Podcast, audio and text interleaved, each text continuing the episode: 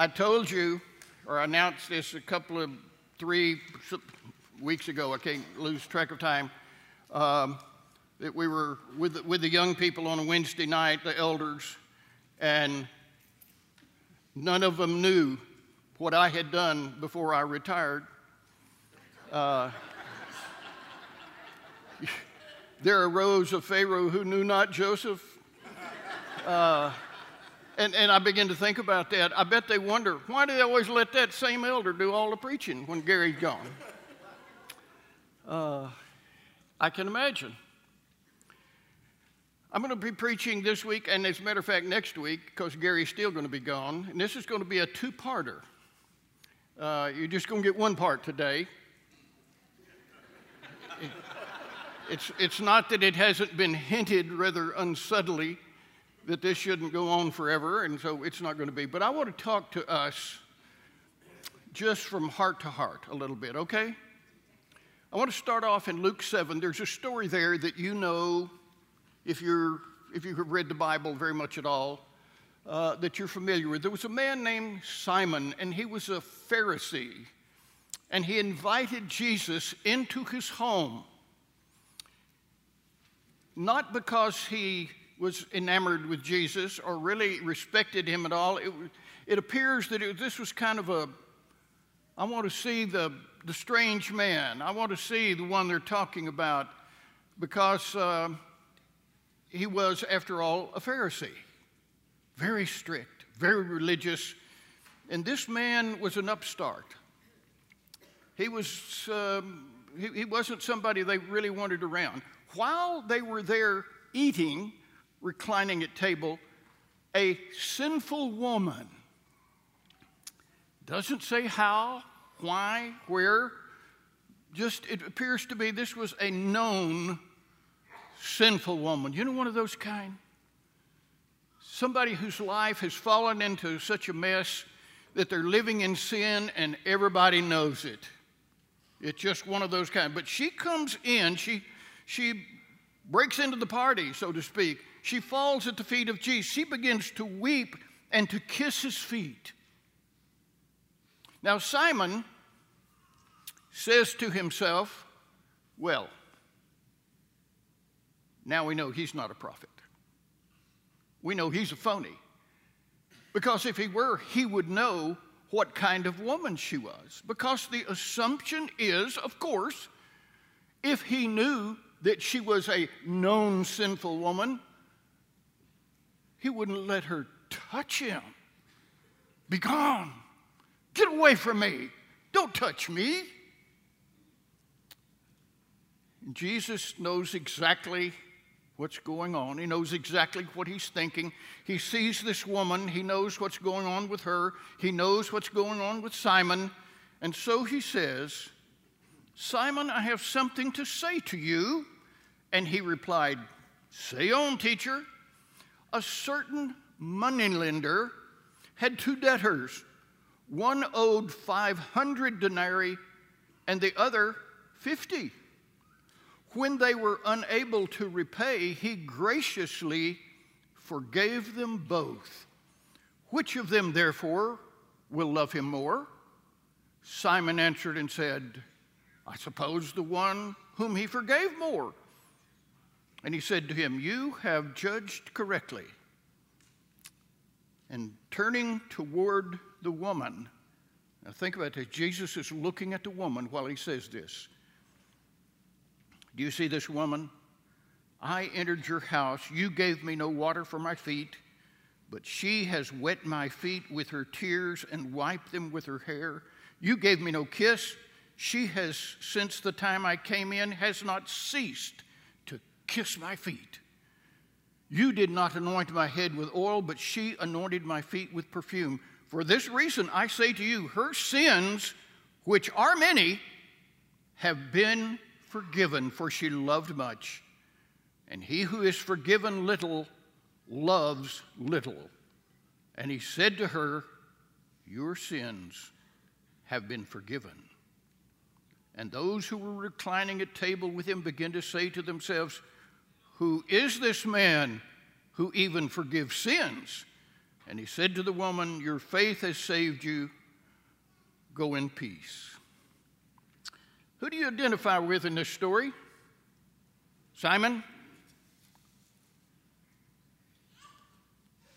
The sinful woman? Maybe Jesus himself. I'm going to be critical of us today, uh, lovingly, but I'm going to be a little critical. I'm going to point out some, some things that we're not going to be comfortable with. I think I'm qualified to do that because I love you and I love the church, and I've been preaching for 60 years this year, and I think that gives me license to be able to observe some things and say some things. All right? Okay. I grew up in a time, and you've heard me say this before, but I'm going to kind of build on this. I grew up in a time when the answer to the question, and you've heard me say this before, and this, but this is real. Some of you younger ones, you'll say, What is he talking about? Trust me, I know what I'm talking about here. I grew up in a time when the answer to the question, Are you saved? the appropriate answer for us was, Well, I don't know if I've been good enough. You see, there were other religious groups who knew they were saved. We thought that was wrong. I don't know if I've been good enough. My daddy died at 95 and he was still wrestling with that, trying to get some sense past that. It, and it was hard because generations were raised with that idea. It's not that we didn't know about not that we didn't know about grace, but our concept of it was skewed. That's a good word, isn't it? Skewed. You see, there were, there were several ways to look at being saved.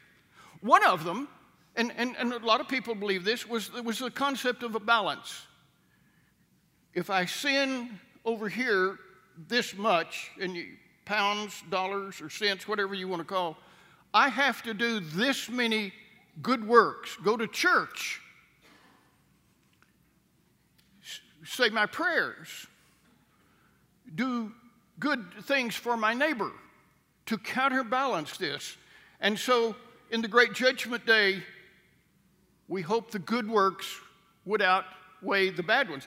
That's a concept, it's, it's wide. What is the whole idea, everybody's, the whole world's concept of who goes to heaven? The good people go to heaven. Those that are more good than bad go to heaven. Everybody knows that. That's one of the biggest lies the devil ever told. The next concept of grace was you work hard. You must work hard to do good works, to do good things, to be a good person. And you be as good as you can be, do as much good as you can. But we know it's never going to be to a perfect level. See, we're, we're, we're practical enough to know that. And so, grace will cover the rest. But you've got to reach a certain level. And we were never sure where that level was. How much do I have to, where do I have to go? How good do I have to be? How many good works do I have to do to get to the level where grace will do the rest? And so there was concern there. Have I reached that level? Never sure of my my grade level here. Another one had to do with a concept that I call, I, I define it by saying, God grades on the curve. You, you remember that? Like I say, we've talked about this before. I'm setting something up here. Stay with me. The next thing was that God grades, grades on the curve. You knew how that worked. The teacher would say, All right, when I give you a test, if the highest grade is 80, that'll become an A plus.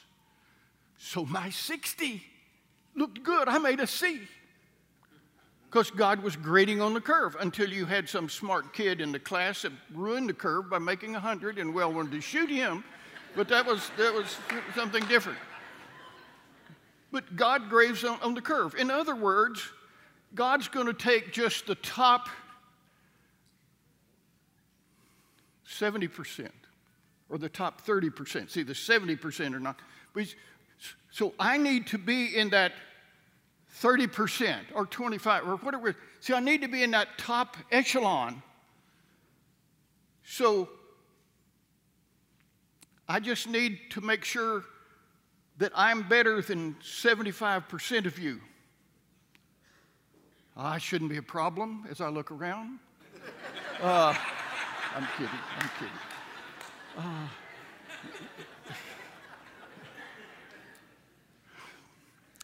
But we had those concepts. There was no saying, I am saved. We sang blessed assurance, but there was no blessed assurance because we didn't believe in blessed assurance. We believed, well, I hope I've been good enough. And it came through one of those ideas. Now, folks, let me tell you something. Our beliefs frame us and shape us. Our beliefs make us into the character, the heart that we will have. Not only as individuals, but as a church. And so our churches and our individuals took on a persona that was created by those beliefs. And you know what happened to us? And it wasn't pretty. Not only was there no assurance of salvation, and so we, we were basically an insecure people. You couldn't know. There was no idea of being safe and secure. We sang about that. You, look back in those days at the songs that we sang, To the Work, to the Work. I will work and pray. They had to do with e- encouraging us on to work. Most of the songs that we sang, To the Work, to the Work. Go, you better be working. You better be faithful. You better be serving. You better be doing enough. You better be. I can talk about this because I was there. Okay? I know about it because I lived through it. And I know what I'm talking about, and so do you. So many of you, so do you. And it wasn't always limited to the people, you know, who are older. Some people wrestle with that today. In fact, everybody wrestles with this concept of grace but our beliefs not only gave us no assurance and made us insecure, it made us believe that we had to be better than everybody else. We had to be right and we had to be better. Boy, you better be right. We talked about truth, we preached the truth. And I'm not saying that's not a good idea, but our concept of what we were saying is that we only, we only. It made us judgmental. We needed, we had to be right. And so we, we found fault. We were critical. We became judgmental and self righteous. I asked a while ago, who do you identify with? There was a time in my life I had to as I look back now, I was Simon. Yeah, yes, I was. I tell people sometimes I'm a recovering Pharisee. Because I've been there, I do know. We had to be right, more right, see, than everybody else. So it made us judgmental, and sometimes it made us harsh we're still trying to live down some of the things that we've created, the reputation that we created. And I know some of you are very uneasy about this. But our beliefs shape us and frame us. And if you believe, if you believe the idea that we had to be good enough, if you still believe that, it's still doing that to you. Can't help but do it. Jesus never talked about grace. But he painted so many pictures of it, and we're going to look at several of them here in just a minute. He kept giving you a picture. Look at this. And it's like he was saying, All right, if you don't get this one, look at this. Okay, if you're still not getting it, now look at this. He pictured it, he gave examples, he, he showed it, even though he never said it once, that I can find at least. There was no blessed assurance. You know what the important thing in this parable is? The fact is, we're not Simon or the sinful woman or Jesus. Brother, we're the debtors. When he told the story about the debtors, that was us. And you know the important thing about that story is not how much each one owed, but the fact that neither one could pay. It was impossible for either one to pay.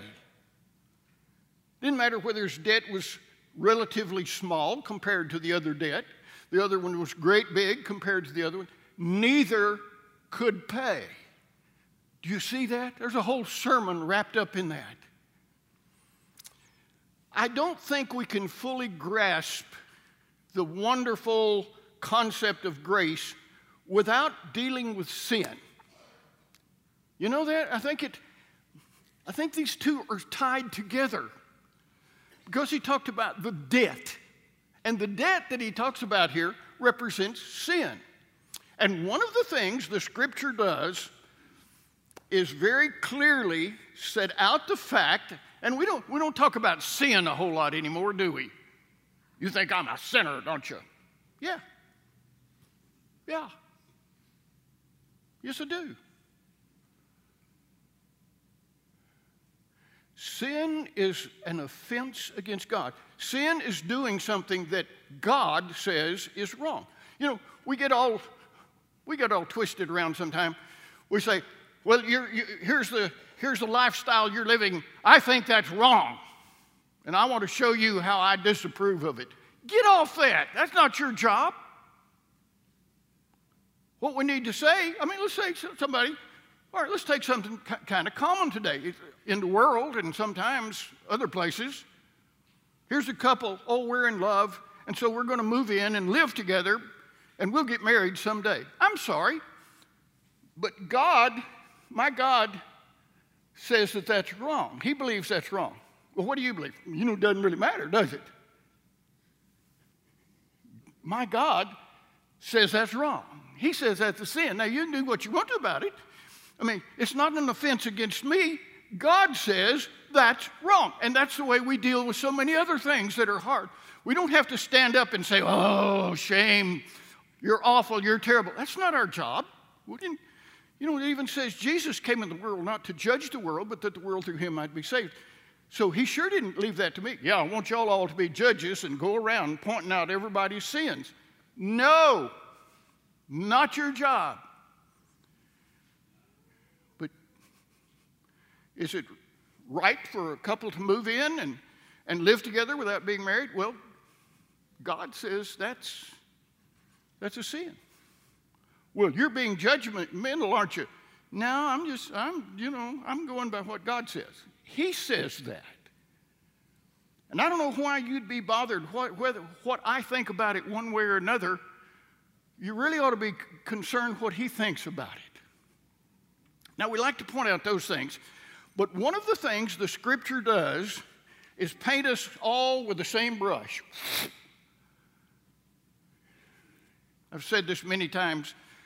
Before you can appreciate how good the good news is, you need to understand how bad the bad news is. Before you can understand the gospel and it becomes wonderful, you need to understand the truth about yourself that is terrible. And what is that? Oh, that you're a sinner and deserve to go to hell. Welcome to the club. Paul talks about over that in, in, in Romans chapter 3. I, I, love to go there because he's so absolute. He, he says, more or less, I don't care who you are standing here, how good your life looks to, to the rest of the world, how much they may or may not applaud you, how famous you may be, what a great superstar you may be. For all have sinned and fall short of the glory of God. Fact. For there is none righteous, no, not one. Well, it must not be so bad then, since we're all sinners, right? Well, no, that's not what he says. Because we have sinned against God, that has ruined our relationship with him. He calls it death. I've lost you. You're gone. You're not in my fellowship anymore. Your sins have separated between you and me. As a matter of fact, over in Ephesians, verses that were read a little while ago from Ephesians 2, for by grace are you saved through faith. You know, those, we're going to get back to that in a minute. But that starts off with saying, You were dead through your sins and trespasses and you didn't have any way to fix it. Well, what about that balance thing? Doesn't work. No. You can't you can't make up for one sin with all the prayers, all the good deeds. See, it's not a balancing act. There's sin. You're a sinner. We are the debtors that Jesus was talking about who could not pay. Well, that puts us in a fix, doesn't it? Yes, it does. And if you'll read that Ephesians 2, I don't have time to do, I've been put on a short leash today. Uh, I, don't have, I don't have time to go into that. But twice in that chapter, he says, But God, and he's talking about how God intervened. And how did he intervene? With Jesus, with his life, with his death on the cross, with his resurrection, God intervened and made a way. Gary was talking about that the other day. God made a way when it was impossible, when there was nothing we can do, when we're hopelessly lost in sin. God made a way. He sent Jesus. And because of that, listen to what it says For by grace are you saved through faith, and that not of yourselves, listen to it, not of yourselves. Remember all of that? I have to be good, not of yourselves, but I have to reach a certain standard, not of yourselves. It's the gift of God. Not as a result of works. Well, we have to do works. Not as a result of works. Well, we have to be good enough. Not as a result of works, lest any man should boast. No, Nothing. You got that? You're dead. You're hopeless. You're lifeless. As he says, remember when you were lost? You were nothing. You were dead. You were without God. You were without hope in the world. You had nothing but God. So he says, by your faith, when you believe Jesus is the Son of God, that he died on the cross for my sin, you know what I'm doing? I'm, how many of you thinking baptism right now? How many of you? Raise your hand. Go ahead. Yeah, you don't want to do it, do you? Raise your hand.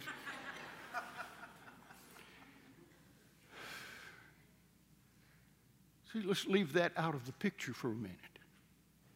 By faith in Jesus, do you trust Him enough to do whatever He says? Now we'll get to that, all right? Do you trust Him enough that his death on the cross is your salvation, is your hope, is your only hope, then come on. Get in the water. Now you're ready. Well, see, that's a work. No, it's not. No, it's not. How is it a work for you to allow someone to do something to you? How many in here baptized yourself? You didn't do it, it was done to you. You surrendered to it. Let me die. Let me live again. Grace. Grace.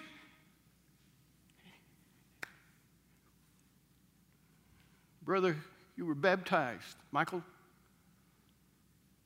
you got a seat in heaven now with your name on it. It is reserved there for you. You are written in the Lamb's book of life. Every one of us. You are a child of the King. You are forgiven. Well, see, though, you don't, you don't, mm, wait a minute. You don't know, see, I still, I still mess up. Oh, really? You're the only one. the rest of us have got this. Why are we laughing? Because that's dumb, right? We know better. His grace continually covers us. Do we want to be His people, live for Him? Now let's finish the rest of this verse. For by grace are you saved through faith, that not of yourselves, it's a gift of God, not of works, lest any man should glory.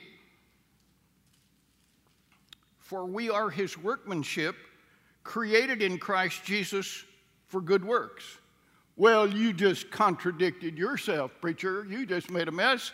You said not good works. I said not good works in order to be saved, but because you are saved, there's work to be done. Now let's get it to it. That's the way it works. Don't you be working in order to be saved. Don't you do it. It's wrong. But because you're saved, because God has made you his child and said you're part of the family now, and we've got work to do, come on, let's get with it. Oh, it's all the reason, all the difference in the world, whether you're working in order to or because of. Do you understand? It's all from the heart, it's your understanding. Grace made me God's child. It was given to me. I didn't earn anything, I didn't deserve anything. It was given. Now I'm here. And the Lord says, Got work for you to do until I call you home. I'll give you a gift, I'll give you opportunities. Serve me, honor me, glorify my name. That's, that's what we're talking about. Oh, it's all the difference in the world. And so Jesus shows us over and over again, but none better than the prodigal son, is there? Oh, you want a picture of grace? Oh, we could go to so many different ones the, the rich man and Lazarus. That's grace. Um, the, uh, the Pharisee and the publican. Grace. Look them up if you don't know these stories. But the main one's Luke 15. Everybody loves that story. You know why? It is so full of love and grace. It's the most beautiful story in the world.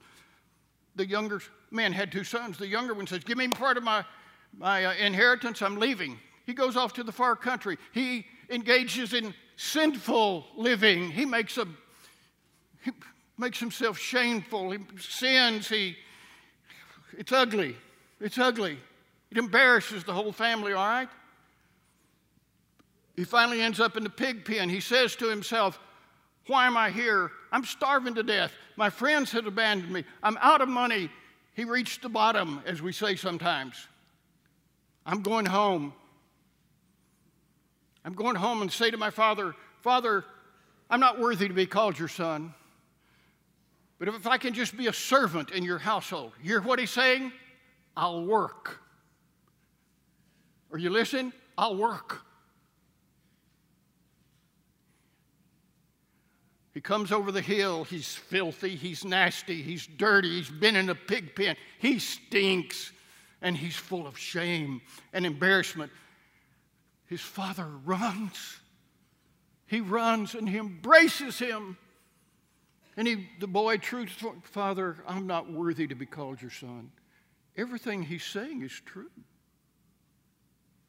I'm not worthy to be called your son. Just make me a servant. I'll work in your house. And it's like the father doesn't even hear. He commands his servants, quickly, bring a robe and put it on my boy's back. Don't let him stand there in that filth. Put a robe on his back. Put shoes on his feet. My children don't walk around barefooted. Put a ring on his finger for his status. He's restored. My son was dead and is alive again. He was lost and is found. Ugh, doesn't that make the goosebumps come up on you? What is he doing? It's grace. Why? Grace flows out of love. Love comes first, and out of it, grace. Do you understand being loved that much? That much. Remember the older son? He comes up. He says, What's the sound of music and dancing I hear? Yeah, God to a dance. The Father threw a dance. Music, dancing, celebrating. What's going on? Your brother's home. Well, what's the deal? I have been here working all the time. Yeah, yeah, and, and you're my son, and everything I have is yours. But this one was lost, and he's found. Brothers and sisters, this has to be our message. God loves you. I don't care where you've been, what you've done. He offers you salvation by your faith in Jesus. He'll give it to you because it's been bought for you. And it's a gift that you cannot, will not ever earn. Does he want you to come to him? He's begging. Listen to all those, those stories again. He's begging, come on. I've got this for you. Oh, baby, come on. Don't you see? I love you. Come on home. It's a beautiful message. There is none more beautiful in all the world. The fullness and the, of, of the momentous, wondrous thing of grace we'll never fully comprehend, but it flows out of the love of God and it is offered for you. You do not, cannot, must not even try to earn it or deserve it. Just want it from your heart. It's a gift. It involves your trusting Him, coming to Him, dying to self, being buried in the waters of baptism, raised to a new life. You want to talk about that? There's going to be elders and staff members around the back. Walk over to them and say, Tell me about this. I need to know about this. Or if you have some prayers, private, just between you and, and one other person, go, go to one of them. I stand back there usually, and, and it's touching. Somebody comes, says, pray with me. I just put your arm, arm around you. See, we, I'm getting into next week's sermon now, but we who have grace learn to extend grace. If you need to come today, if we can serve you, let us know. Let's stand and say.